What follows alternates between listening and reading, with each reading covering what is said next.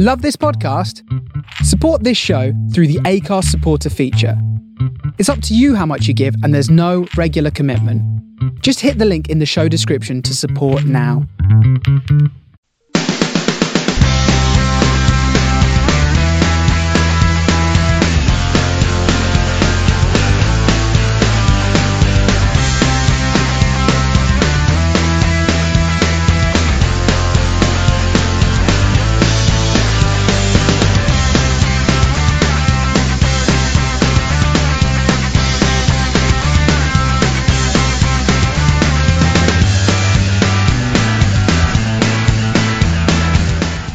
And welcome to this week's uh, Man on the Post.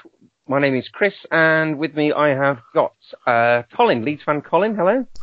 Hi there. Uh, and on this Liverpool fan host, I've got some kind of Everton double teaming here. So I've got Mark, Hello. and I have got Adam. Hello. How you guys doing? You all alright? Yeah, good. It's good to be back. It is good to be back, isn't it? Can you feel the Premier League upon us already? I can smell it. None of this cricket and cycling malarkey. Yeah, get get rid of that. Get the good stuff on.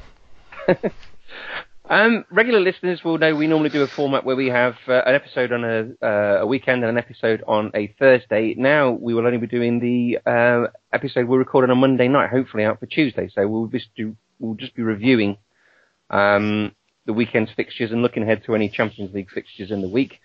Uh, also, hopefully that might leave us room for the odd game or something like that for you all to be interactive with. We would always look forward to your tweets. Uh, any feedback you've got on this, please feel free to send it to us. Any questions you've got as well. Uh, we'll be reading some out in the post, so you can always tweet us to at man on the post, and uh, we'll give you a shout out from there. Um, just a quick one for you guys, get your thinking caps on.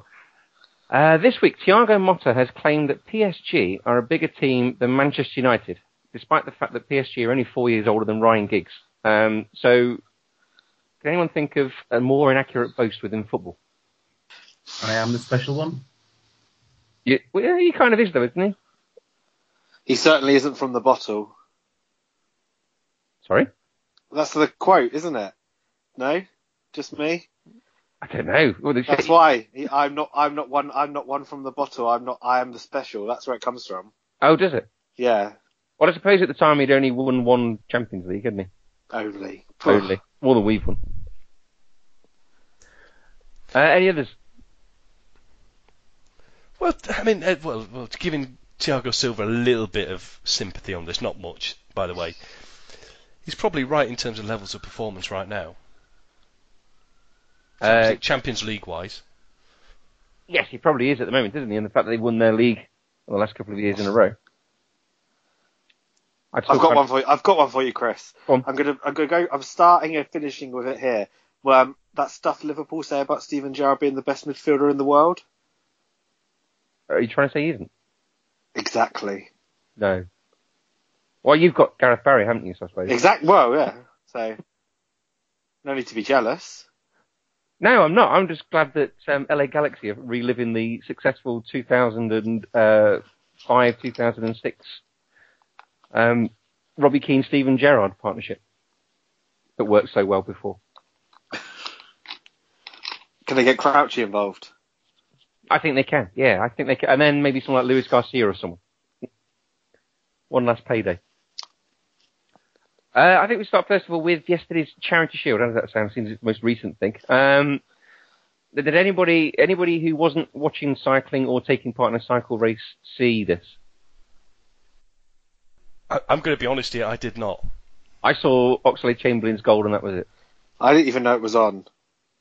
And I was driving through torrential rain in Scotland, so that's me out as well. Brilliant. Right, shall we make it sound like we all saw it? Great, oh, it was a great game, great advert for, for English football. Fantastic curling shot there by Oxlade-Chamberlain, wasn't it?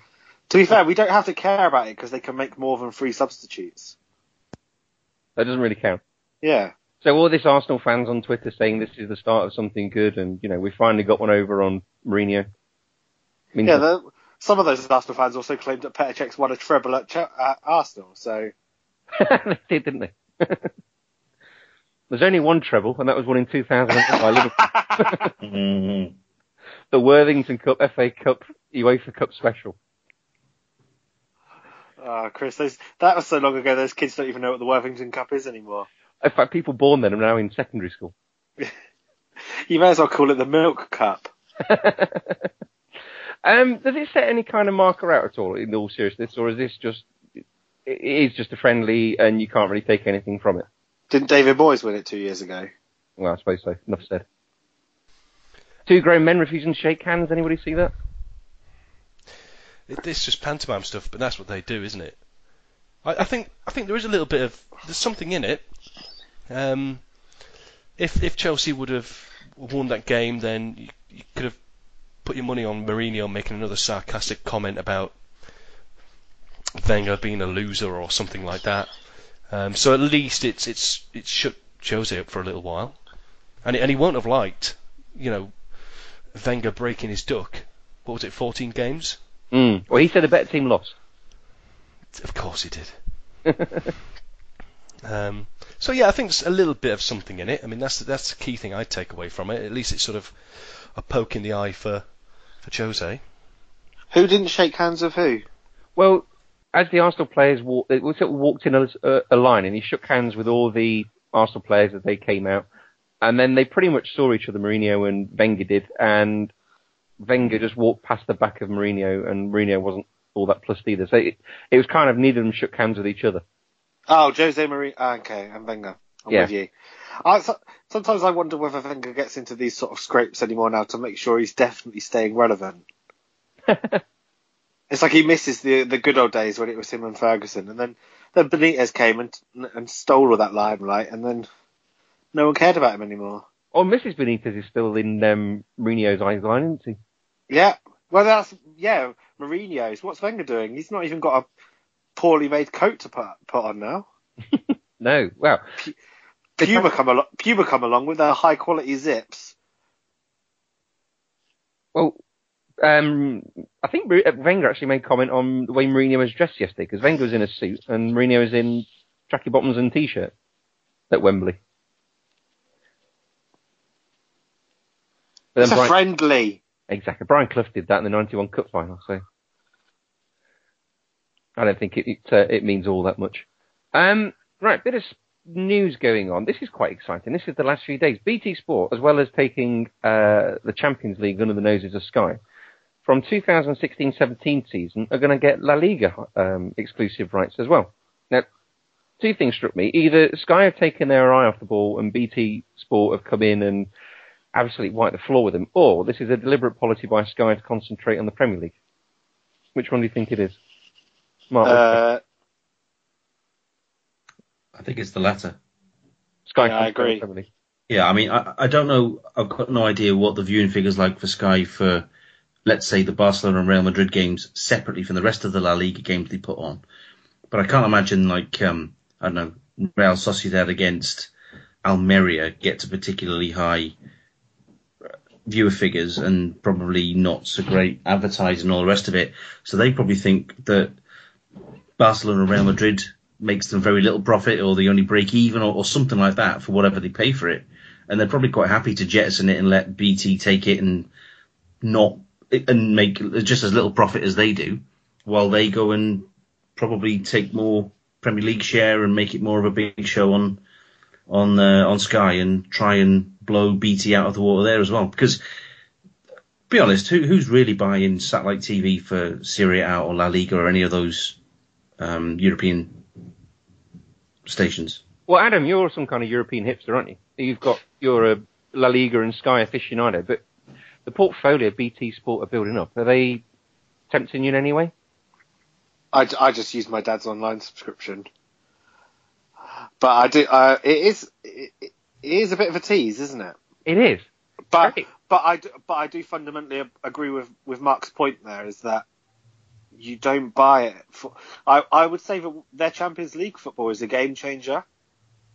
Yeah. But before then, I think Mark was absolutely spot on. No one's. I wasn't buying. I don't pay my Sky subscription to be able to watch the these European matches. You do it to watch Premier League games. It's a, it's a nice extra, isn't it? Uh, it's exactly that. it Yes. It's a You lovely see- added bonus. I'm quite excited by this by BT Sport and what they're doing because I don't. I didn't. When I had Sky, I didn't watch an awful lot of Premier League games because I'm busy at the weekend, so I don't really get a chance to watch them. Uh, it was only sort of a Monday or Tuesday night game whenever they were on. But BT Sport having all these, the, the, the Tuesday night, Wednesday night Champions League, Thursday night Europa League, plus they have um, a lot of their league coverage is uh, over the weekend evenings, isn't it? Friday nights as well. I think they're quite a a threat to Sky in that respect. I think they they would be, but the problem is that it's not just the pa- it's not just the product, it's the packaging.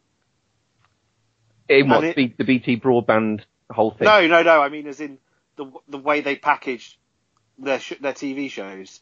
As in, I don't mean as in the packages you can buy. I mean as in what you're watching. Right. Now, people will pay like people will happily pay a, Sky- a Sky subscription and pay a hundred pound a month to watch Premier League football, and those people who do that are people who are clearly keen on their sport. People that that's why people now I think Sky has exploded to extent. That's why Match of the Day and when BBC have FA Cup games on, they get absolute hammering on social media because those people are used to this. Oh, I don't want to say highbrow, but it's it's of a higher quality because they Sky can cater to a market that is expecting that kind of that kind of um, output, but BBC have to sort of almost do lowest common denominator stuff because they're playing to the to the mass market that the, maybe the, and the sometimes the less informed. But BT don't seem to have got that. They seem to have gone with this sort of lad. Sometimes it's a bit laddish to me. It's banterish for sure. I yeah. Find, I find BT Sports Premier League coverage awful, but I find their European coverage really, really good. Mm, I agree with you there. From what I've seen, they do they do a good job on getting in, you know, good, well-informed journalists and people who do analysis on that for the European stuff, and then they get Robbie Savage and David James in for the Premier League. Yeah. Exactly. So realise that people who are paying that, and they they've kind of got it there because they realise that if you're watching, if you're watching some Italian or German match on a what time is it eight nine o'clock on a Sunday night, you're probably keen in your, on your football. So that's the kind of stuff you want to see. But I think that they're missing the fact that if you're paying twenty odd quid to watch it alone, you're already pretty keen on your football. But for someone like you, Adam, you're a fan of football, cricket, and F1. Yeah. It can put this is good, quite a financial strain on you. If you're not a BT broadband customer, whereby you get this for free through your BT box, then you're going to pay another five pounds a month on top of your Sky subscription. Yeah, life is life is getting more and more expensive. Yeah. I mean, it's obviously a loss leader for get people to sign up the broadband package on BT, isn't it? But it, again, it all adds up and adds up. I, I, I've got a bit of an issue with this because I've always been sort of um, I always bang the drum for free to air TV, and it always makes me sad when drip by drip everything's being ripped off free to air and put onto pay per view. But my personal take is that BT have outskied Sky. BT are doing exactly what Sky did about 10 years ago. So, what, 10, 15 years ago, how many people had a Skybox? Not that many. Maybe some football aficionados. But then now, I think Skyboxes have become somewhat of the norm. Um, and I think BT are coming in now as like, you know, when you get new customers, so people hitting like 20, the 20s and the 30s when they buy their own house, they're going, right, I'm going to get everything through BT. And we all know that broadband's expensive. But you get the whole package. It's 351 games they're offering, which, which is pretty impressive. Um, there's no coverage on ITV anymore apart from highlights for Champions League. And apparent, uh, uh, well, and apparently, the BT plan has already worked. They've had a massive increase in the number of subscribers, which I think has almost already paid off, or starting to pay off the the amount they've put down for for all the matches. Well, BT are going to show 12 Champions League games for free, aren't they? Bravo, great philanthropists. Yeah, but Colin, you realise that before they were only showing ITV only showed something like I can't remember the maths. It was only like fifteen or seventeen Champions League games. But it, it's the it's it's the the glass mountain that I think you you end up on is that yeah, like BT Sport was free for a lot of customers last year. So if you had BT broadband, you had BT Sport free. Now, if you haven't uh, disconnected BT Sport, you're getting charged five pound a month. It's little things like that, and that's what Sky do, and that's what BT do. And yeah, it's 12 games that are free, so everybody says, yeah, it's okay, it's not on ITV anymore, but we can still watch it for free. Next year it'll be six, and the year after it'll be none. Well, I think a nice byproduct to what BT have done over the last five years since they came into, or maybe not even five years, is it? Since they've come in a big way into not just football but other sports, is but concentrating specifically on football, is that they've made Sky really up their game in their production and what they're putting out to the to the people who are paying their subscriptions because you think now they obviously they're they're putting a lot of money into things like Gary Neville and Jamie Carragher and Thierry Henry, whether you think they're any good or not, they're putting more investment in that they've upped their up their game a bit. Before that, when it was still Keys and Gray and the same old tired faces coming on, and their formats hadn't changed for a long time, you know, and it was kind of. I felt I was losing the will to watch a lot of games on Sky. But so at least BT have come along with a different approach, and it's made Sky, you know, push themselves further on. So if there's going to be some sort of arms race between the two, surely, okay, we're going to have to end up paying more money for it. But in terms of what we get in the shows that we see and not just the, the actual sporting action, that's going to be good for everybody. And I think that's that. There's the point I was trying to make, Mark, is that if you look at what Sky do now, especially in this off season, and what they did in the middle of last season, but they almost market Thierry Henry and Gary Neville to you, Mm. as opposed to these sort of old style montage Mm. football. I, I, yeah, I agree that, that that current advert they've got where Thierry Henry pops up next to Eric Cantona or um, somebody in the stand when Manchester City won the, the league a few years ago. They're not they're not really advertising, even though the, the tagline at the end says we've been doing this for 23 years or whatever. You know, you come away from that advert not thinking about what it is that they've been giving us for, for that period of time and what they what they kind of inspired think you know BT to do. It's like they're pushing Thierry Henry on on us, and I, I you know I, I just I think it'll BT are going to make Sky do better, and that's got to be a good thing. Okay. Um, well, moving on from that, Colin, Yes, what do you know about human rights in the Gabon? I know a slightly little bit more than I did about two days ago, following a, a chat we had on, on Twitter. And why is this? Why, do we, why were we talking about that? Because I seem to recall that you retweeted something from, I think it was goal.com, Mm. um, about a, a human rights federation uh, laying the boot into Lionel Messi for having the temerity to visit Gabon. Okay. Uh, Amnesty International's got a few issues with Gabon and the way they treat people within their country. So should he? Is this this is a guy who represents a football team that call themselves Mierson Club, uh, you know, more than a club. Um, they're in trouble for uh, or the reasons behind their transfer ban and um, the fact they got close association with uh, people like sort of Qatari Airways, the Qatari government. Uh, if they are more than a club, should he not be a bit more careful with who he hangs out with? My argument is that he's a footballer. He's in got his a, free time. he's got a passport. He can go where he wants. Now, what did I say to you when we said You said to me, I'm a Leeds fan. Would you like Lucas Radebe going to visit ISIS? And I, and I, which I took umbrage at, and I said it's completely different. Um, Well, he's free to go to Syria, isn't he?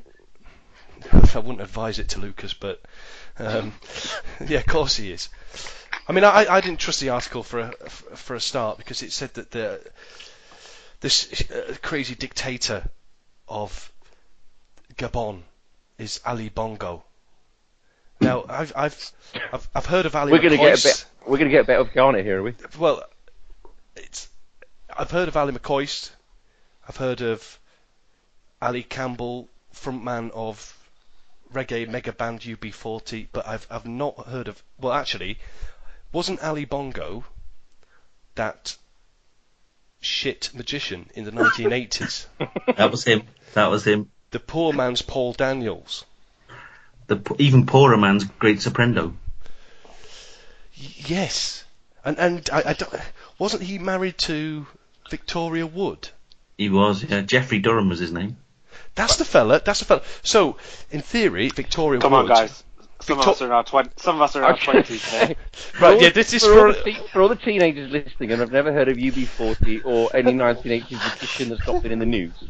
Um, Chris, you're not, He's Hang around long enough, they'll be in you soon. Chris, you don't, you're not telling me you don't remember Ali Bongo. I don't remember Ali Bongo. I remember the Great Soprendo. I don't remember Ali Bongo. He had like a really crap stick-on wispy Ming the Merciless mustache, didn't he, Ali Bongo?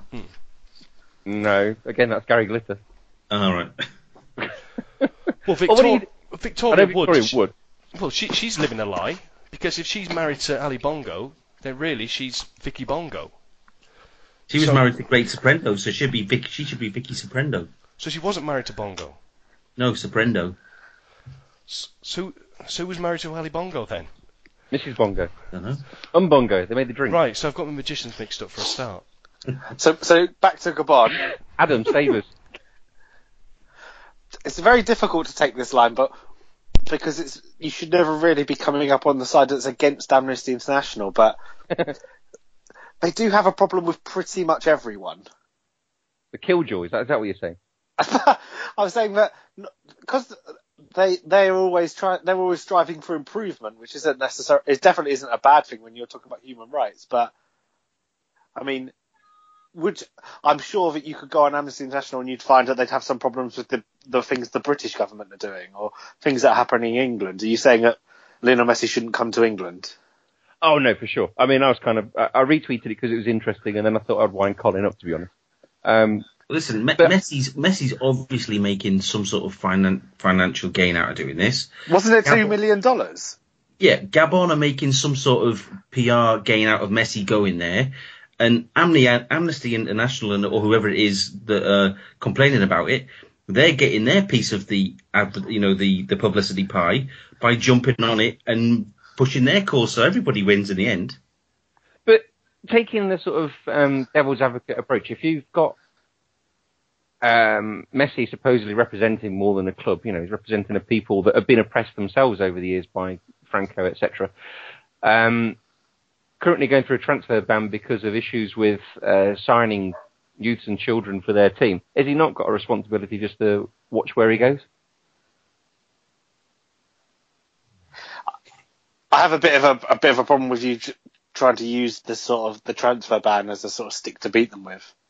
No, I'm just trying to. it- because that's actually glossing over some of the facts as to why they got that transfer ban and how it came about. And actually, it was while you can say admit that it was them completely glossing over the rules. Essentially, what they were asking for was an to be exempt from the rules because they were actually operating on such a higher plane to other clubs. oh right, okay. Surely, yes, they shouldn't have done that because the rules were still the rules, and they were told no. But to say, well, it's this dodgy club who claims they're better than that because they're breaking, that's not quite right. All right. Okay. But the other point about the fact, you know, they're- this is from a, a region where the people have been oppressed for a long time, and now he's going somewhere else. But that, That but, what that- people care, as long as the football team keeps winning. I suppose so. You're right. but th- there's other there's other points. Right. He, did, he didn't. Well, go- Jihadi John has um, been chased out of ISIS, so if Lucas Radebe is looking for something to do these days, Well, when you, did this happen? are, you trying, are you trying to say there's a vacancy? well, do you not hear- the other jihadis are very upset that Jihadi John is grabbing all their publicity, so he's had to go into hiding. Is he putting a transfer request? He has. He wants to go sh- join Shining Path. He's, go- he's going to go across town to Al Qaeda. Yeah, he's ready to come and get me, please, to whoever's Uh. in charge now. I mean, the, the other thing I'd say is that just on Messi's behalf, okay, the, the other facts in this matter are that Gabon are 65th ranked in in the world. Not bad. Um, they're trying to get the Africa Cup of Nations finals in 2017. And, They have them, don't they? Yeah. I thought that was why he was there. I thought it was part of the sta- stadium was being built for that championship. That that's it. That's it. And he laid. you- You're correct, Adam. That's it. He laid the foundation stone, I guess, together with Bongo, for the for the new venue. So it, he's he's done it for footballing reasons.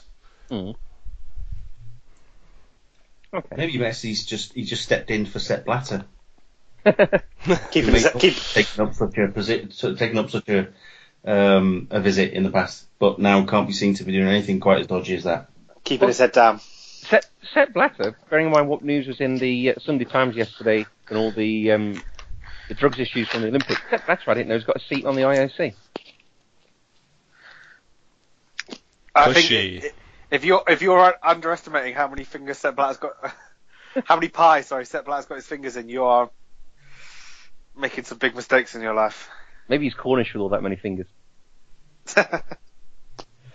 Um, right, well, this weekend sees the return of the Premier League, doesn't it? So I think it's only fair we give that a quick preview. Now, I'm going to ask you for your top four, bottom three at the end of this, but what I'm going to do, rather than go through each team individually, we're going to go through it in three stages. Our top four, who's going to make up the little chase for the Europa League, maybe try and sneak into the top four afterwards, and then probably the other 12 candidates for relegation. Uh, so first of all, we'll go top four. So are we can anybody see anything other than uh, City, Chelsea, United, and Arsenal? Yes. nope. Yes. Yes, you can. What should, what would you say? Please don't say Liverpool again. Do you, want, do you want my top four? But then give me your top four. Chelsea. This is in order, is it? Yeah. Ch- Chelsea top. Arsenal second. Manchester City third. Liverpool fourth. Hang on. So Chelsea, Arsenal second, Manchester City third, Yep. and Liverpool fourth. Correct. You know when you did this last season, you ruined our season, didn't you? No, no, well, last season I I, uh, I I said Liverpool would win. I'm being more reserved this time. Oh, right, okay. Anything else might look a bit foolhardy. Yes. Uh, right, go on. What did, sorry, what did you two? You said no, you can't see anything different than that. Adam, did you say? Yeah. Go on then. What order do you reckon? Um, I have got Chelsea for, Chelsea winning the league, closely followed and hard to split by Manchester United and Arsenal with Man City in fourth. Oh. Okay, uh, Mark, what do you reckon? Um, I I think Chelsea might win, but not by as much as last year. Yeah. Arsenal second, United third, City fourth. We're going for City four. Yeah. And I'm going to do the same, I think. But okay, well, let's have a little chat about this top four then, because well, well, Chris, Arsenal. Chris, just just there. I mean, I think this might be a good time to bring in uh, some of the thoughts of our listeners as well. Yeah. Go on then. because we've had some good feedback from from the guys on Twitter and Facebook. Um, again, in the same sort of ballpark as where we are. So if we kick off with Alan Marshall, so thanks for your tweet, Alan. What's his, Uh, his Twitter name? Is it Alan Marshall? Is it? Um, it's going to be difficult if we go through all the, Oh, the Twitter names, but you, you'll find them on the uh, all on the Man on the Post feed if you want to follow these guys. Just look, just look up the notifications. Um, so Alan's gone for Manchester United to win, Chelsea second, Arsenal third, and like myself, good man Alan, Liverpool fourth. Um, Starting to see why Alan got read out first. Uh, we've also got a tweet from Colin Render, so thanks Colin for, for this. Colin's gone for Chelsea, Manchester City, Manchester United, and Arsenal. And on Facebook we got a message from Kieran Brockerton Baker, and he's gone for Arsenal to win, Chelsea second, Manchester United third, and Manchester City fourth. Right. On that, I've, I've been going through the, each team's transfers. Uh, now you've got Arsenal, who the only player they bought is Cech. Chelsea have bought Falcao and Begovic. Presumably both of those are going to sit on the bench.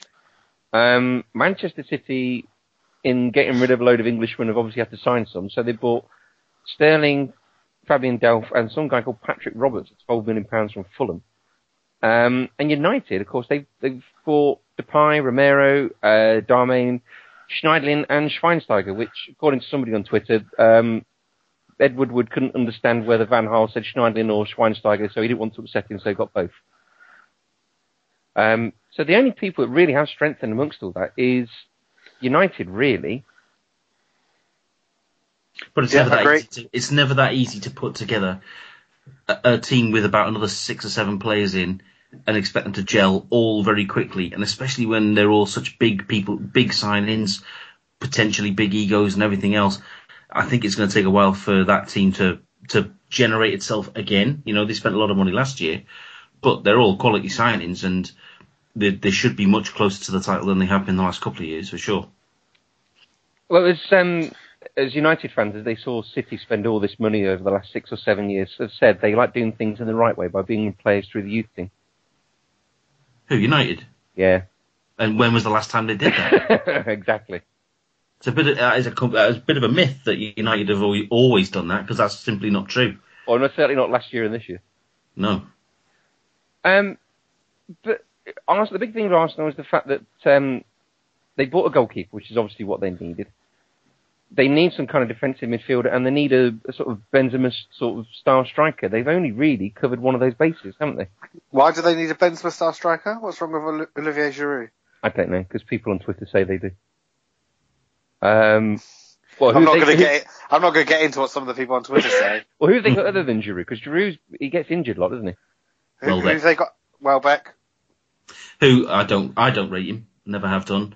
I don't think Giroud's much better, but I think that I think Cech will make a massive difference to them. And you're right, they probably do need another. The next thing they should get is another midfield player, another central midfield, good, really good defensive central midfield player. And they missed the boat probably with uh, Schneiderlin. You see, they were- he was making doughy eyes at them all last year, wasn't he? How did he miss out? Because he also they did it didn't- to Tot- he also made them at Tottenham as well. Yeah. But also, you're also forgetting that they, if he doesn't even fancy Welbeck, he also has Walcott back. Yeah, but he's never been a proper centre forward though. No matter how much he wants to be, he's not. And But in the last two years, when he's had the opportunity to play there and not been injured, he's scored goals. I don't know. I don't. I don't, I don't see him as a centre forward. Certainly not if they're going to play one man up front, one behind, and four in midfield. You know, you do need somebody who can hold the ball up. And okay, Giroud's good at that. And I don't know. I think Giroud with if they played two two up front, but how many people play two centre forwards these days? But then, using that argument, then wh- why why are you guys dismissing Liverpool? Because they've got Daniel Sturridge, not enough players. Because I watched them Daniel. Daniel Sturridge and, and Benteke. Okay. Qu- Okay, Colin, Sacco. I've got, I've, I've got two questions for you. One, how many games is Daniel Sturridge going to play? Good point. Don't necessarily need him when he gets injured. Benteke's the man up front. Two, how do you get the ball to Benteke? They couldn't win the league with Suarez, so why would they win the league? I haven't, I haven't said they're going to win the league this year. I've just I, I said fourth. Um, I mean, the, the thing is, what I would say is, I think some people are sort of overpricing Manchester United. They've made these signings, but none of them are Galacticos. They're, they're not. Well, no, but the Galacticos famously failed, Colin. Yeah, but th- these guys aren't star signings. They're, they're, But, no, but they're is that, tidy. But is, that, is that not a good thing necessarily? If Yeah, you but can bring in Liverpool have players, Liverpool have made equally tidy signings. mm, equally. Well, their, their star signing last year, Di Maria, is on his way to Paris, isn't he? And they still reckon there's Pedro to come. Um, Schneiderlin's exactly the kind of player they want long-term takeover from Carrick, isn't he? I think Liverpool have got two. Liverpool have got plenty of holes in that team. That for me means they won't finish top four. I- just get the opinion that Liverpool could be a surprise package and get into the top four. Um, the, as for Manchester United, because I've, I've dismissed Manchester United, I've said they're not going to finish in the top four. My reasoning for that would be if Rooney's not firing all cylinders, they're going to be in trouble. They, they need Rooney to be fit and brilliant, and he can do that. But if he has injuries or a lousy season, then I think they could come a cropper. But when Wayne Rooney plays up front for Manchester United, he scores 30 goals a season. That's just what happens. So, so therefore, you're saying he's going to be top scorer. Yes. Ooh, that's a prediction. With Pedro still to come. The only thing for United is he's going to be going for the title and the Champions League a bit too much, or going for a top four place in the Champions League too much. They've added enough to the enough quality to the squad, I think, to cope better than a lot of teams have done in the past, who have then been out of it and gone back in it again. Wait- You know, like Liverpool, for instance, last year, they certainly couldn't cope with both going for both. No. For for a team that didn't have any midfield players, they've got a hell of a lot of midfield players now. Yeah, they have. Well, the other thing as well is the um, De Gea factor as well, isn't he? Yeah, that's, He was that's worth- interesting. He was worth an awful lot of points then last season. But he hasn't gone anywhere yet. Uh, yet. Yet, yet being the key word, but it'll be interesting to see what sort of bargaining power perhaps Manchester United can pull over Real Madrid. Well, Casillas has gone, isn't he now? So they've got a bit more bargaining power than they did do. I, yeah, I, I agree. Is, And- is, is Jerzy Dudek still there? I can't help but feel that, that if Van Gaal wants to sell Di Maria, as, be- um, not Di Maria, sorry, De Gea has been reported, and also in that, if Di Maria's going, I can't help but feel that Van Gaal has some sort of plan. You must have another goalkeeper lined up because I don't. It's not I don't- Valdes. No, Look- well, no, Valdes is gone Oh, is he? Oh, right. in all but no, in, in all but spirit, hasn't he? He got hung out to dry. Yeah. Apparently, he refused to play for the reserves, so so the rumours were. so Um, Van Gaal told him to fuck right off. mm. So, so are you thinking Lloris? I still think that, yeah. But I, I've, this is bold, and this is going to be what I suggested to you guys about our transfers that we'd like to see. I still think there's a small chance, and I know it's very small because he's very much loved in the, in this place, but that De Gea does go and Gareth Bale comes in the other direction. You think? I think there's a hell of a lot of that money. I, I think that there's a possibility you could see Adidas putting some of that money up now for Manchester United as well. Mm. Perez isn't going to want to take a bit of a shot, uh, an ego kick in there, is he?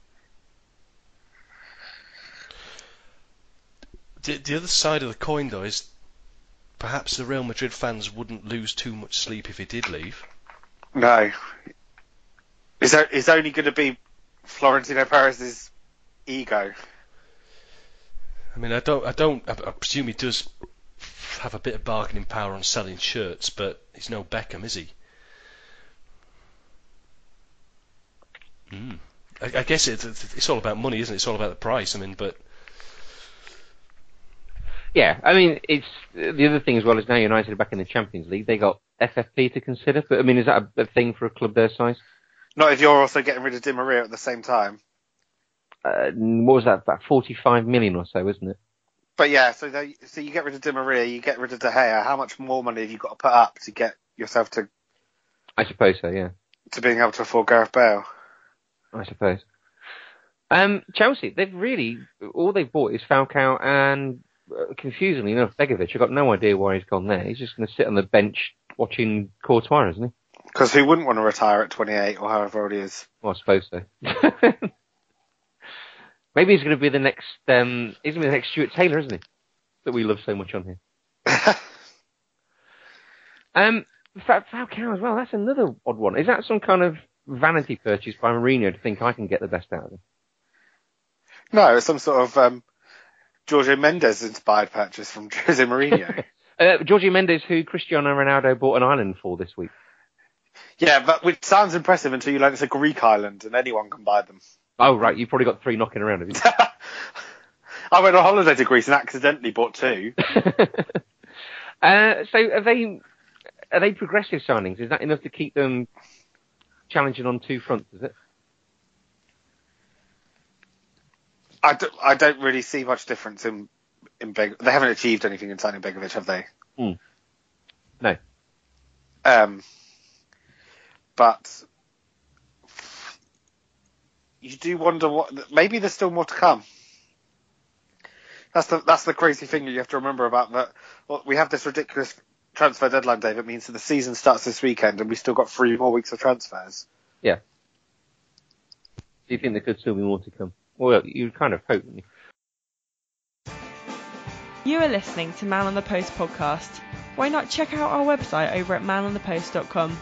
You can also follow us on Twitter at Man on the Post, and most importantly, please head over to iTunes to rate and review us. Thanks for listening. Now back to the show.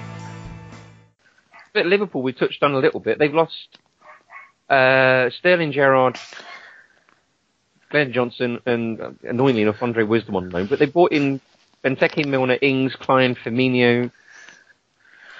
That's a bit meh, isn't it? Considering they could have got Andre Ayew and Gignac and Khedira, Armolenko and all these lot that were on uh, free transfers. If I was Brendan Rodgers, I would feel quite exposed at the moment because if these transfers don't come off, particularly Firmino and Benteke, the amount they spent on them, he's in an awful lot of trouble. If I was Brendan Rodgers, I'd start. I'd be starting to do one of those things where you can prepay for your Christmas to make sure that because when the when you haven't got income coming in at that time and his kids still want presents. His, ex, his ex-wife will want something as well. I, I see it slightly differently. I think I think Brendan Rodgers is safe as houses for this season. You have him then at Leeds. okay. Um, the, the thing is, if, if, if Liverpool wanted to get rid of him, they could have got rid of him at the end of last season. They had every opportunity, but they've stood by him. That doesn't mean he's safe as houses, though. It means Klopp's not available for a few weeks. D- w- Well, for Klopp, I'd, I'd, I'd ask questions about Pellegrini. I'd, I'd say, hey, how, how's Manchester City going to get on this season? If they have a bit of a dodgy start, yeah, Jurgen Klopp is, is looming. He's hanging around, isn't he? Jurgen Klopp is going to be doing to the to some of these managers at the top of European football the same that Sam Allardyce is going to be doing to any team that's about 17th. Well, no, he said he was more suited to Real Madrid than Inter, didn't he? I- if his name ended in a vowel. Aladici. Um, City then, we've not really touched on the City bought Sterling for 49 million, of which QPR get 9.8 and that pays their FFP fine, thankfully. Um, they got Patrick Roberts and Fabian Delph. That's not really enough, is it? Or they've lost Steven Jovetovic and people like that, haven't they? Milner, who I think is quite underrated as a player. You did mention Sterling, yeah? Mm. Yeah, okay, fine. No, I, I Sterling is a funny one because He's I good, he's good. he is very good. Yeah, he is. He's really, really good. But I don't think he's, a, he's one for um, being around players with bigger egos than him. I think he got quite psyched out by Luis Suarez when he was at Liverpool. Two or three times he was sort of concentrating on, on what he should be doing with Suarez more than what he was doing with the ball when he was playing. And he's either grown up a little bit or he's going to get sort of that again from Aguero and Silva and people like that. You wonder whether that's that might not necessarily be ego. That might be someone thinking at that point, like you said, when you, he was what probably 19 at that point, Yeah. He's probably only two children in then, wasn't he? probably thinking, shit, this guy's so much better than him. I, I need to do everything I can to give him the ball. Yeah. The issue with Sterling for me is that I've never actually seen him play one full, consistently good season. Yet, okay, he's only 20 years old, but there's a hell of a lot of money and a hell of a lot of investment to expect him to come in and play uh, based on what I've seen of him. I don't know what you guys think, but I, I've only ever seen him play bursts of six weeks here and there, and then he vanishes for three months, and then he comes back again. Um, and You also, s- City aren't short of players who play in his position and do his what he does. So You I don't, say don't know what exactly he's going to make that's going to boost City further forward or change what they do. Hmm. you, you could say that he spent his time playing with a manager who kept playing her at right wing back. Well, there is that, but I mean that manager's safe as houses, so it's fine. but, but I'm not really sure who these players they've got who play who can play wide and do what Sterling are at, at Man City. I don't see them. Well, is he an upgrade on Navas? Yes, Is he an upgrade on Silva, who can play that position as well?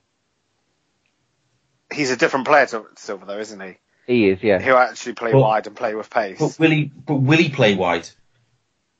Will he? Will he stick? Will he be like a Navas, sticks and you know sticks to the wing, the whitewash on his boots? Because Navas stuck out like a sore thumb in that team because they they forever want to go, to turn inside, and it was almost like Navas was there just for the sake of okay, well we we bought him now, so we're gonna have to play him. It just didn't suit the way City played, and if they if they put Sterling in that position, I can see the same thing happening to him. And I don't think he would want to do that anyway. I think he'd end up doing the same thing as Nasri does, and the same thing that Silva does. I think that he has, but I think that he, that's exactly the, the difference between he is sort of almost that hybrid between the two because he can can play out wide, he will come inside, but he has got pace, the sort of pace that Nasri and definitely Silva do not have. You also, I, I would also factor Aguero into that because Aguero doesn't play like a, he's a centre forward that doesn't play in the centre particularly much.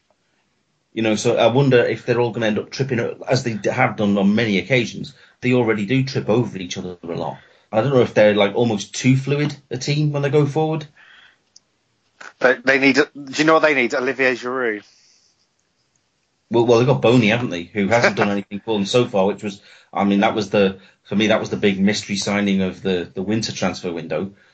I don't, I don't see where he, I, but I just don't know I see how he fits in there. Possibly because he's just not good enough to be there. Well, the other thing with City, they've not addressed the central defensive issues they've got, and they've not defre- addressed the Fernandinho, Fernando, um, Yaya Toure thing in the middle either, have they? When you say addressed, do you mean worked out which one's which? Yeah. um, yeah, that was their big problem last season, wasn't it? It wasn't, you know, who, we need Sterling because this position's looking a bit iffy. It was all these other bits, wasn't it? Yeah, I Well, completely agree with you. That's that's hope maybe that's what they're hoping Delph's going to do and come in and take at least one of those out on a regular basis. But but all that's doing is is that uh, to me all that's doing is replacing what James Milner was doing. Hmm. Well, So Milner was a man for all seasons, wasn't he? He'd play wing back, he'd play wing or whatever, whereas Delph's a bit more central, isn't he?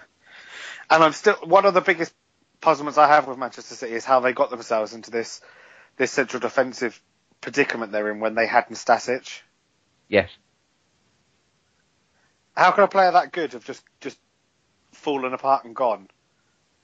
They just uh, they just didn't fancy him for some reason, did they? It baffles me. So I they, think- they, they they reap what they sow in that department. Yeah, I mean Mangala is just unless he has a a real improvement on a season, he's just nowhere near Nastasic, is he? No. Or, Um, or the or the quality necessary. No, indeed. What about the best of the rest then? Go on, we could talk the Europa Leagues, and then he's trying to break into this top four. We talk about Liverpool. What about Spurs or Everton or Southampton, somebody like that? Anyone make a case for them jumping into the top four? No, I think Southampton will fall away. Yeah, they bought. I I mean, they bought players I've never even heard of, apart from Steven Caulker. Um, that doesn't say much. I think Stephen Cook is a good player. He is a very good player, yeah. But I mean, um they spent eight million on Jordy Clasie. I just the reason the purely the reason I think it, I think they'll fall away is um, how highly I, I rate Schneiderlin. Yes. Yeah, he, and then and then Pelle needs to. He went through periods of not scoring last season, didn't he? Yes, and I and I might be proved to be wrong because while I certainly wasn't one of them, lots of people were writing them off last season, and look how well they spent that money. So Spurs, anybody? So go on, sorry, who's going to say? No, I I was just going to say, um, I think Spurs and Everton will do what Spurs and Everton do. Everton can't have a season as bad as last season. They've, they've got to be better. Um, John Stones leaving is a bit of a worry if Chelsea do start throwing the money around. But Spurs are offloading lots of players, so they're all going out, but there's not much coming in. Um, for me, there's only going to be two teams in that sort of mid-region I think that might stand out next year. And I'm not saying they're going to get into Europa place, but I think they'll be in the top 10, which is Stoke and Crystal Palace. I Stoke. think they they could be the surprise packages. Yeah, Stoke are really exciting to me because they've got Afellay and Van Ginkel um, all, do- all ready to go with their sort of Barcelona players. The only thing with Stoke, they've got given Glenn Johnson the number eight jersey. yeah, I saw that.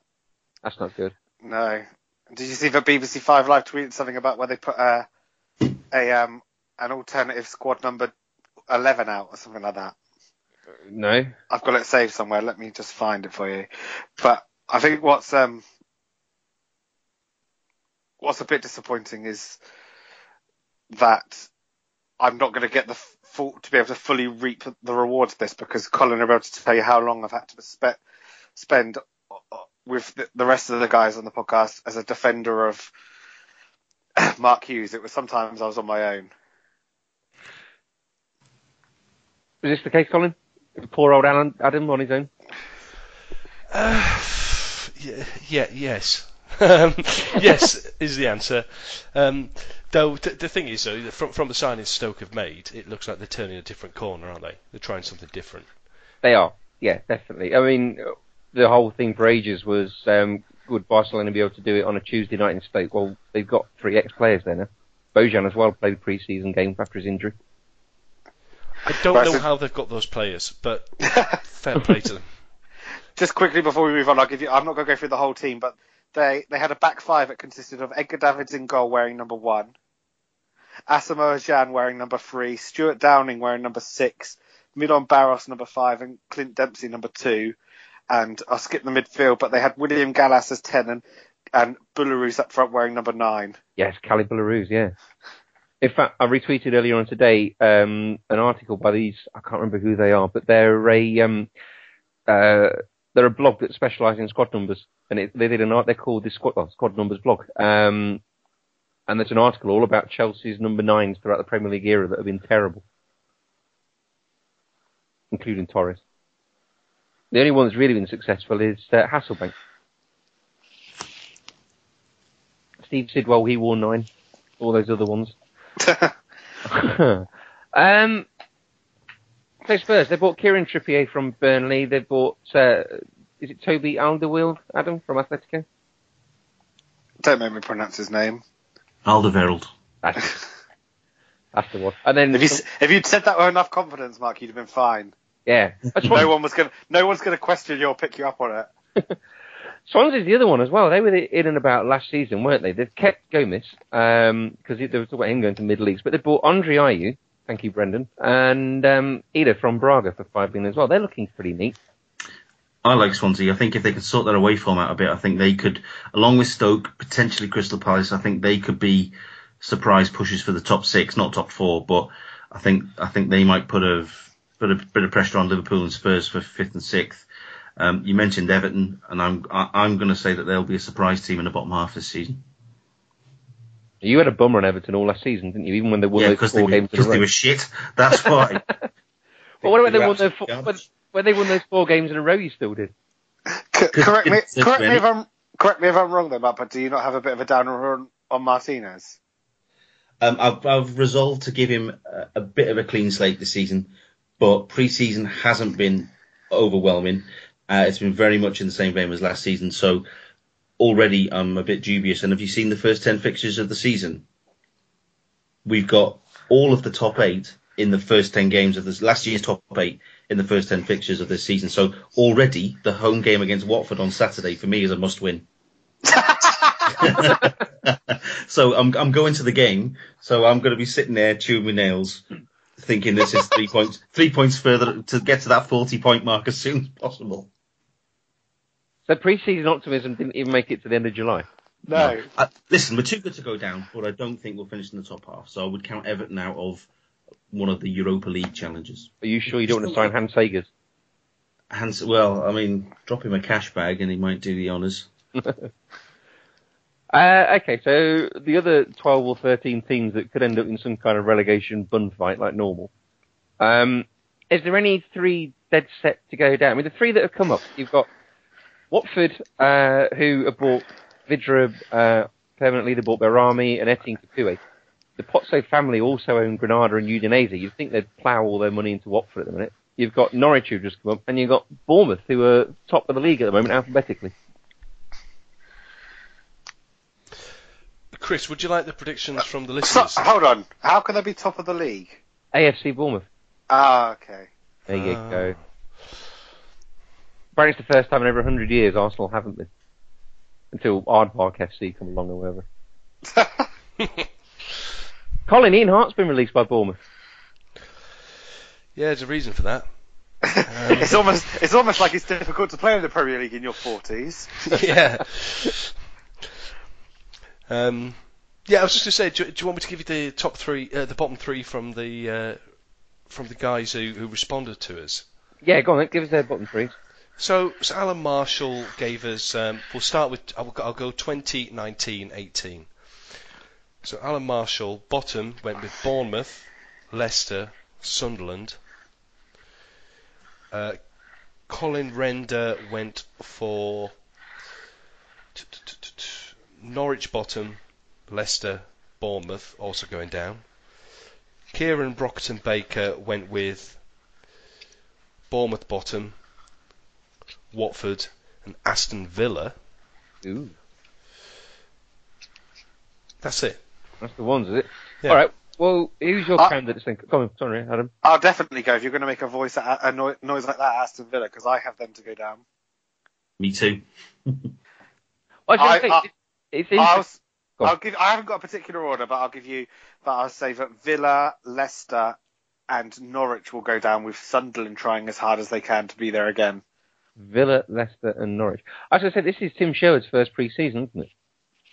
Yeah. So let's see how that goes for him. uh, well, they've got Scott Sinclair, Micah Richards, and Jordan. Are you? Hmm. Yeah, and they also lost Fabian Duff and Christian Benteke. And they've lost Darren Bent and um, Weimann as well to Derby. Derby done very well there, haven't they? Yeah, he'd be a good player in the championship. Yeah, and they got Paul Clement as manager now. Did you see that one, Adam? I did, yeah. That's quite a good one for them, isn't it? It's about as far as my knowledge of championship football goes, but Uh, I, I'll, I'll notice when a Real Madrid manager joins somewhere. Yeah. Well, I think I think Bent was on loan, wasn't he? yeah, he's joined permanently now, isn't he? Yeah, he's joined permanently, but when he, when he was at Derby, he was shit. I think. He scored quite a few, didn't he? Yeah. Did he? I'd like to see the stats. I've heard I've heard bad things on on. Okay, it's Twitter, but um, Oh, he can, I love, how, I love how you checked yourself there, Colin. It's like yeah. all of a sudden you realised, oh, oh, Oh. my source is Twitter. It wasn't you him. can play shit and score. Huh? You can play shit and score goals. Tr- true, true. I remember watching Neil Marshall. That's definitely true. Well, there you go. Um, Leicester, they got a new manager as well, haven't they? Claudio Ranieri. After Yeah, he won't- um, the He racist won't orgy. until Christmas. You don't think so? No. They'll be in. I I think Leicester will go down as well. Do you want You my three? Leicester go down? Yeah. Uh, yes. Let me get the piece of paper. Go on then. Give me your three. Again, I'll do myself a favour. I'll do an Adam and not say in any particular order. Go on But um, Leicester, Yep. Norwich, Yeah. Newcastle United. Are you Katie Hopkins? No. Why does she not like Steve McClaren either? She comes out with mental outlandish stuff like Liverpool coming fourth and Newcastle getting relegated as well. What What's outlandish about Newcastle getting relegated? Uh, well, McClaren is definitely an upgrade on John Carver. Uh, t- t- t- tell me Steve McClaren's success record. Steve McClaren has won. Uh, I'll, I'll tell you his failure record. I can say, yeah, and all it consists of is England. Yeah, exactly. He's won leagues in um, Holland. He nearly got Derby promoted. He did, he did well with Derby with the resources he had. He also did. He also nearly won the the UEFA Cup with Middlesbrough. Exactly. Uh, who were probably on a similar level then to what Newcastle are now, aren't they? He's bought a few. I- I have no idea about the pronunciations of these, but he's bought three players for about forty million pounds. So Ashley's actually been spending. I think Newcastle will be a mid-table team this year. I agree. hmm Tell me about Wolfsburg. How did he get on there? Tell me about Derby. How did he get on there with all his money that he spent? He's all right, He- at Derby. No, he didn't get him promoted. That's why he was sacked. Was he? Well, sacked? Well, he was sacked, released. but also because it also because he had his head turned by Newcastle. yeah. So you could say that if he if he'd actually left before then and just joins Newcastle, which perhaps also Derby weren't at the time willing to let him do, then we'd be sitting here looking at someone who was actually cherry picked away from Derby, and is currently Newcastle manager. Yeah, I think the Wally and the Brolly thing is is um is quite antiquated now, isn't it? I don't get it. I, am sorry, maybe I'm the odd man out here. I don't get Steve McClaren. I mean, he's not Alex Ferguson, no, but he's not a complete dangleberry either. I, well, Do I, you I- honestly think there's 18 better teams than Newcastle? no, I don't necessarily agree with that. What I would say is that I think that Newcastle are a team in disarray. I think they've got a bad owner. I think their fans are keen to jump on the team as soon as there's a slight hint of, you know, really pushing negativity on the players as soon as they have a, a bad run of results. But at Um, the same time, they're also willing to very quickly go the other way. Yeah, they're very bipolar, aren't they, Newcastle? fans? Yeah. Possibly. I mean, they, they were not doing too bad with Pardew, and, and the Pardew out thing was insane. And Pardew but that's showed what because, he could- but that, that while while I, I, I'm not necessarily completely below Pa- you can see why they got that though, because like you said, they're bad results. But the, sometimes Alan Pardew's run of bad results consisted of 12 months. Mm. Sandwiched by six month periods when they were really good and kept normally kept them in leagues or got them so far ahead that they couldn't possibly go down. Don't forget the season before last. They had a very similar run to what they did this season just gone, where they just gave up by about March, didn't they? And that was under Pardew. I don't know. I think he's not the man you. I don't think he's as bad as you uh, you make out, Colin. Um, what about Leicester? So Nigel Pearson's left after his son got his end away. Um, maybe in some kind of tribute, they signed somebody called Fuchs. And then Paddy Ranieri is now your manager. Are you a happy Leicester fan? Well, well, hold on. How many of us have not got Leicester in the bottom three? Um, I have. Mark, have you given me your three yet? No, I'm going to go for in any no particular order: Leicester, Watford, and Villa. So all of us. Nobody. Um, I'm going to go for Watford, Villa, Norwich. And nobody's Oh. gone for Bournemouth. No, I'll, I'll tell you a stat here. Look at that young face from Eddie Howe. though. How could you possibly say that's going down? Is this someone for um, Greg and uh, Tom to get behind? Is it Bournemouth? Car, come on. Think about your geography. I am. It's all north. I, I've got a sat here for you. Norwich, Bournemouth, and Watford all scored, all got over 80 points, 80 points last season. The other six teams that have been promoted from the Championship into the Premier League that have scored over 80 points in the Championship have all stayed up. So there's some crumb of comfort for those teams that have come up. Uh, yes, Norwich have signed Graham Dorrans, Yusuf Mulumbu, Andre Wisdom, and Robbie Brady. Are they going to keep you up? I said Norwich going to get relegated, but the, the, the, my thinking is that again, similar to why I'm sort of putting Newcastle as, as one of the teams I think will go down. Is that if you look at what Leicester did, Palace did, to some extent what Sunderland did, they were dead and, and Villa, they were dead and buried.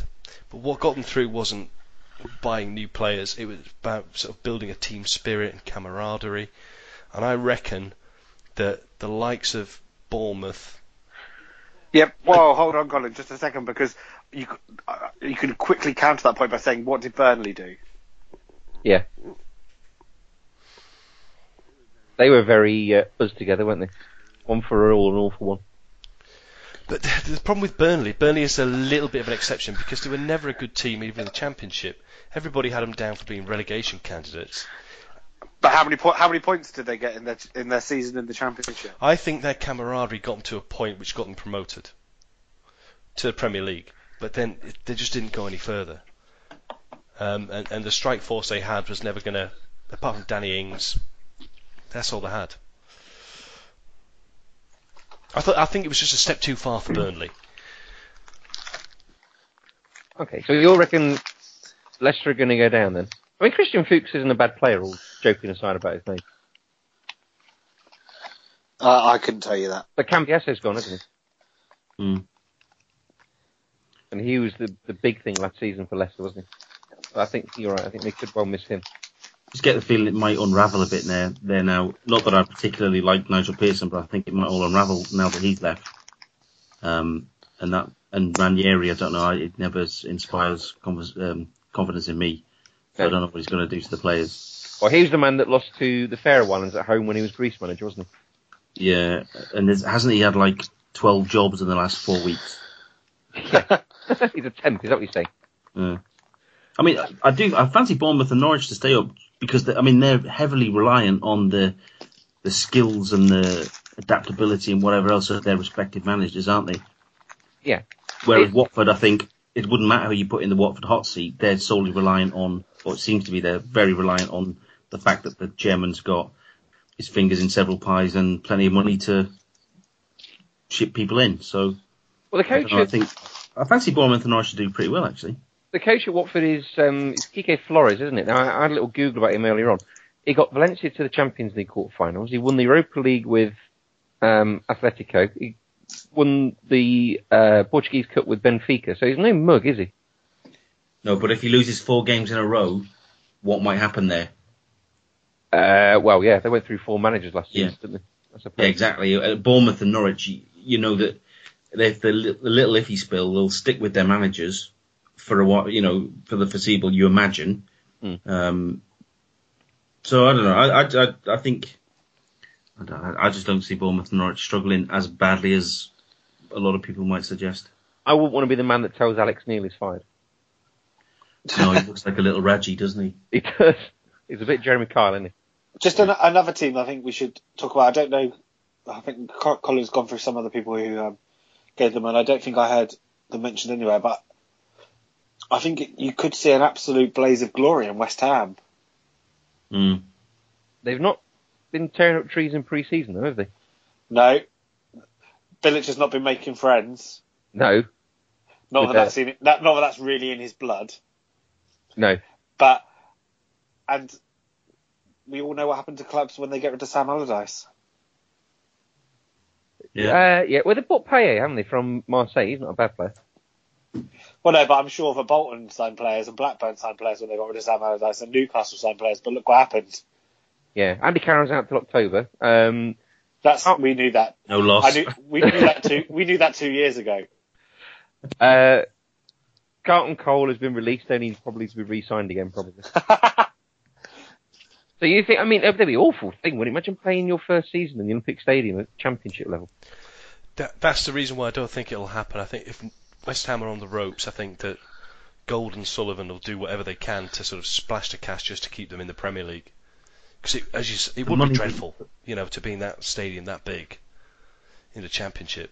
The money they haven't spent on getting that stadium on players instead.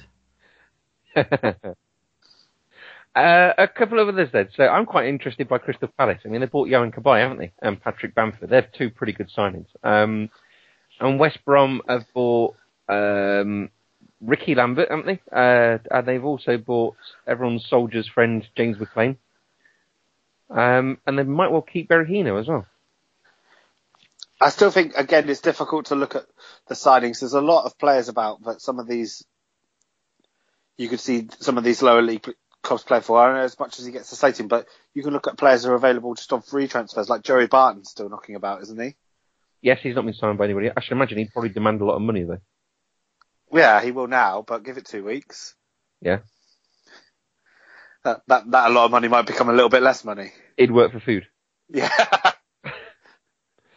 Fair enough. Okay, so that's not. it's either that or he'll be on BT Sport. So I hope someone gives him a gig. Oh, can you imagine him and Robbie Savage? It's bad enough with Fletcher and Sam. They look like they're in some kind of bloody prison cell together. Uh, a prison cell, a, pr- a prison cell where they've managed to acquire um, the the seats from a touchline of a football stadium. Yeah. and Savage is dressed as Toad at Toad Hall. um, okay, so that's pretty much the Premier League done then. Uh, we've done our top fours and we've done our bottom threes. Anything else anybody wants to talk about Premier League or Championship wise this weekend? Yeah, just just to touch on one thing, Chris. I, I, maybe we've already met, uh, answered it, but Andrew Tanner asked us a question, a general question, which is: Can Arsenal actually mount a serious title challenge this year? And is this their best chance to do it? Uh, I think it's probably their best chance for a while, but I, I think they're probably a player or two short. They should have got Schneiderlin, like Adam said. No, I think they can do it. That's not me saying no, disagreeing with myself. That's no, I, th- I think they they can mount a title challenge. I think it's their best chance since two years ago when they should have bought a striker in January. They could have won the league then.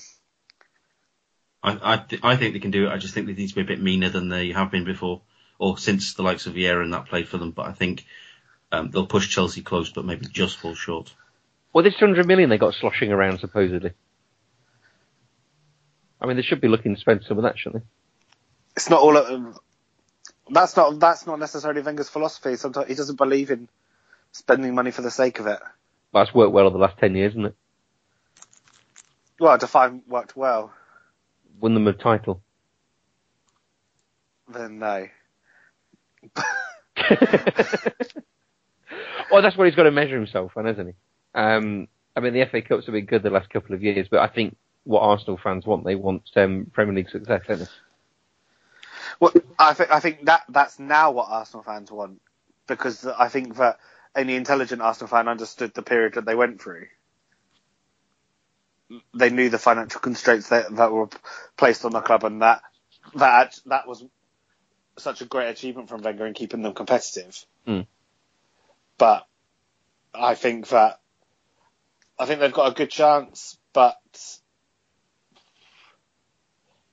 it, it, for me, it's just it's purely the Mourinho factor that says no. But I wouldn't underestimate just how transformative Petr Cech might be to that team. Yeah, I think that's a good question to ask after the transfer window's closed as well, if we can remember to do that one.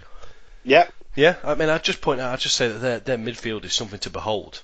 If they're firing on all cylinders and all fit, that's that's the big thing. But it is, but only if you believe that Coquelin's actually a player. yeah, together with Santi Cazorla, Arteta, Wilshere, Ozil, Oxlade-Chamberlain, Aaron Ramsey, if he comes up with the goods this season, There's a lot of injuries in those names. that's the thing. Yeah. Not much. And and how many players did you name there, Colin? Four. There's probably only got only six good knees if you're including Arteta as some of them. Um, okay, well, we'll see how our predictions, Newcastle, Liverpool, um, get on by May. Colin, I do admire your optimism. You're welcome. Someone, someone's got. Well, I'm not being optimistic about Newcastle, um, but there you go. Okay. Um, have we got time for a game? Well, this I, I've got a, a very quick. th- This is like a, a little bit of retro time on on, on Man the Post. Um, th- this is a game that Tom originally put together, which is called Where Are They Now? And uh, I've only got one, so this is going to be quite a quick one. But uh, basically, I'll give you statements about a certain player, and I'll give you clues. So there's going to be six clues, and you guys have to tell me how many clues you want. Um, and so, for example, if Adam says he's going to do it in four, then Chris and Mark are in the option of either thinking, well, Adam's not going to get it on four, so he's going to go five, or gamble and, and go for three. If, you- if you're really insane, you could go for one. Um, but the winner is the person who gets it correct. Okay, well, you've not played this before, have you, Mark? No, it's a new one to me. Okay, do you want to go first then? So, so how many clues do you think it would take, Mark, for you to get the name of this footballer? It would be a bit of a spoiler if I just went straight for one, wouldn't it? It, be- it, and ambitious because the first one will probably be he's 24 years old. Right, okay, well, I'll open the bid in at four. 24, is it Taribo West? No, it's Carlu. okay, Mark, you've gone for four. Yeah. But Adam, what do you reckon? Uh, I'm famously rubbish at this game. How many quiz? How many were there, Colin? There's six clues. One, I think there's a good chance Mark's going to get it in four, and I prob- wouldn't possibly be able to beat him in in three. So I'm going to go six, and hope that Chris's ego gets the better of him. Okay. it has. it has. I'm going to go for three. You're three. going to go for three, Chris. Yeah, Okay. Well, you get the first three clues then, Chris. go on then. Okay. Clue number one. This footballer was born on the 13th of August, 1970. Right. Uh, what's that mean? How old is he? 45? Yeah, nearly 46. 46? Oh, God, I haven't, I haven't got a maths GCSE. I struggle to work these things out. Okay. So you, you want to move on to clue number two. You don't want to put a guess in Please. yet, no? No numbers, no. Okay. Clue number two. He scored a hat trick in his first full debut when he was 17 years old and 240 days? Is it Robbie Fowler? Right then, Chris, you can either go with Robbie Fowler or you can hear your third clue. You might as well go for your third. Right. I'll go my third. Clue number three. In 1992, he was sold for a record-breaking 3.3 million pounds. Oh no, it's um, Alan Shearer. It is Alan Shearer. Hey, there you go. Was that too easy? Yeah. Oh, for fuck's Yeah, sake. I would have got it on the second. clue. V- v- Right then, right. You you guys have had it. Next time it's going to be uber difficult. It's going to be like drove a Volvo, you know, or something like that. Um, Good name for a player, that. Drove a Volvo. Is it going to be someone like Chris Fairclough or somebody? Well, it's going to have to be more obscure, isn't it? Obviously, you guys are too too clued up on this, so um, yeah. So so moving forward, we'll try to get a few more of those um, and see how it goes. Got it. We'll be good with that. Has anybody got anything they want to add or plug or mention or say? Nope. Nope. Uh, there was a sports show that's just come out yesterday, wasn't there? Oh shit. I'm a company man to the bitter end. Well, you went. You were. Um, you were I wasn't- you? Were I drink, was, You were drinking pina coladas on the beach or something, weren't you? yeah, I was having a lazy day. what did you do yesterday? Just to tell everybody.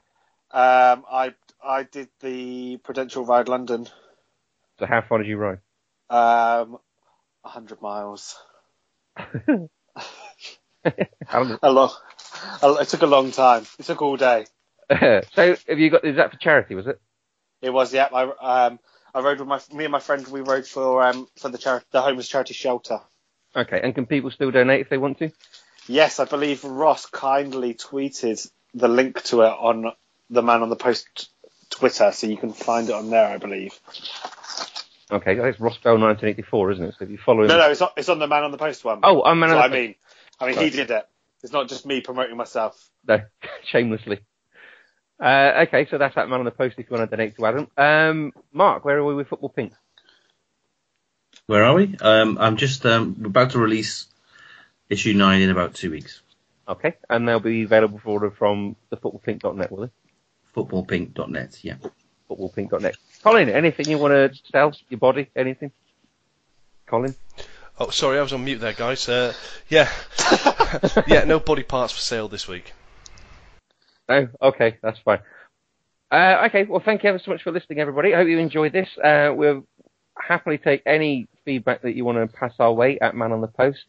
Um, we will maybe a sales next week, maybe some other people, but we hope to record every Monday uh, post Premier League matches uh, and pre Champions League matches. Uh, if you like what you hear, then you can go to Man on the Post on iTunes and rate and review us. We very, very gratefully receive any uh, five star reviews. Do we still got any fridge magnets left, Colin?